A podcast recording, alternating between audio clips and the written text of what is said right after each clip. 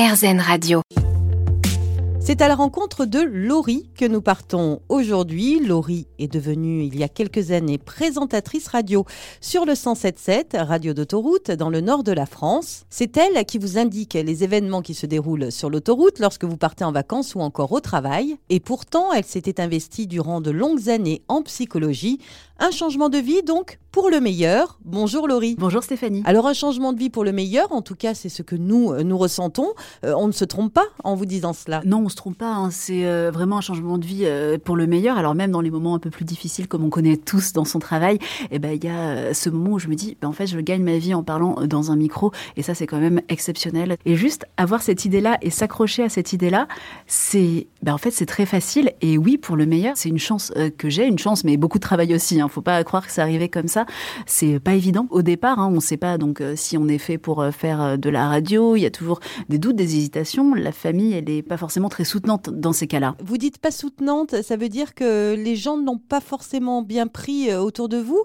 Ils ont été surpris de votre décision. Ils ne vous voyaient absolument pas là-dedans. Alors, la réaction de la famille, ça n'a pas forcément été simple. Alors, de la part de ma mère, ça s'est relativement bien passé. Elle m'a même accompagnée à la banque pour faire le crédit pour cette école, le studio École de France, le Studec, qui m'a ouvert les portes de ce métier. Et donc, elle, il n'y a pas eu de souci. En revanche, mes frères et sœurs et c'est surtout ma tante, en fait, qui l'a très très mal pris. Je viens originellement d'une famille de fonctionnaires, donc travail fixe, des profs et fonctionnaires de la mairie de Paris, donc vraiment un truc très très cadré, un salaire tous les mois et aucune hésitation sur le futur métier. Et ma tante, jusqu'il n'y a pas très longtemps, il y a quelques années seulement, m'a dit « Mais pourquoi tu fais pas fonctionnaire ? Pourquoi tu fais pas ça sur tes vacances ? Tu pourrais être psy scolaire ?» Pour en revenir au boulot de psy, vu qu'elle était prof, c'était un peu sa référence. Tu pourrais être psy scolaire et faire ta radio, au gros, sur tes vacances, sur tes temps de loisirs. Bah non. Et sachant que je gagnais déjà ma vie en faisant de la radio, c'est pas comme quand j'étais étudiante où en effet, là, on sait pas la suite. Là, je gagne déjà ma vie et j'ai ce genre de réflexion, donc c'est pas forcément évident. Après, mes frères et sœurs sont très contents de ce que je fais, très soutenants. Maintenant, ils ont été surpris, mais ça les dérange pas plus que ça aujourd'hui, ma profession, sachant que eux sont aussi très carrés, fonctionnaires également. C'est amusant parce que quand vous parlez de votre ancienne vie et de votre nouvelle vie, le ton est totalement différent.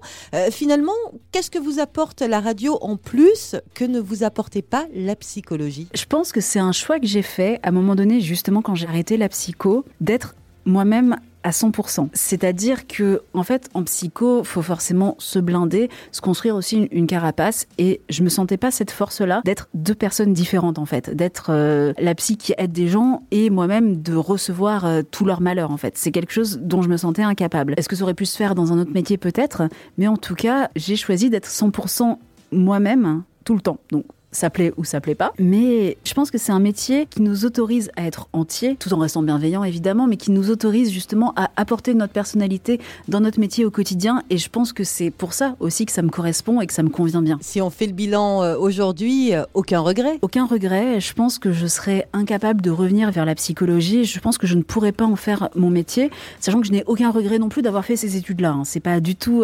Au contraire, je pense que c'était très important dans ma vie et que ça m'a construit. J'ai rencontré des gens formidables durant mes études, mais j'ai aucun regret d'être en radio et de faire ce métier-là aujourd'hui. Merci beaucoup Laurie d'avoir passé ce moment avec nous et puis surtout d'avoir partagé cette tranche de vie.